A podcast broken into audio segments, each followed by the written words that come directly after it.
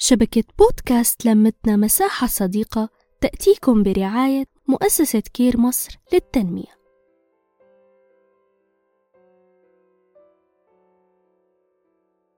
أوقاتكم سعيدة. في آخر حلقاتي للتاء المربوطة ختمت حلقتي بجملة الزواج المبكر. والآن سأفتتح حلقتي الجديدة بالزواج المبكر. للأسف ما زال الزواج المبكر عادة تمارس في مجتمعنا عادة تظلم الفتاة من حقوقها وحريتها وطفولتها. هل فكرتم لثوان على المدى البعيد لابنتكم؟ عندما تأخذون هذا القرار المصيري لفتاة لم تتجاوز الثامنة عشر من سنها هل فكرتم؟ أي أذى سيصاب جسدها؟ من الناحية الفسيولوجية والنفسية.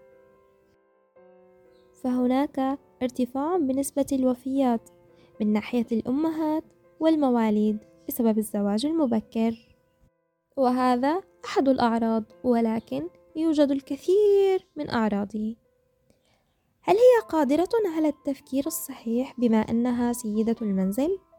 أعتقد لا بأنها طفلة المنزل من الذي سيكون قادرا على تربية أطفالها؟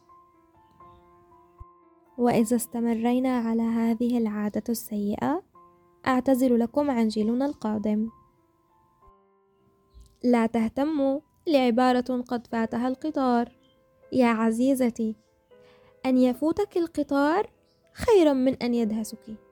والمحاكم أصبحت مليئة بالأطفال المطلقات. ليس هناك قانون يحمي حقوقها بهذا السن. الزواج سيأتي في وقته المناسب. وإن أتى قبل فعليك أن تغلقي الشبابيك والأبواب.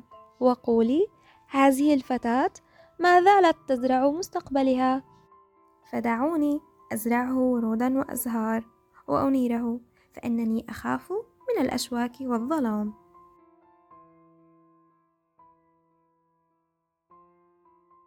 نحكي نتشارك نتواصل.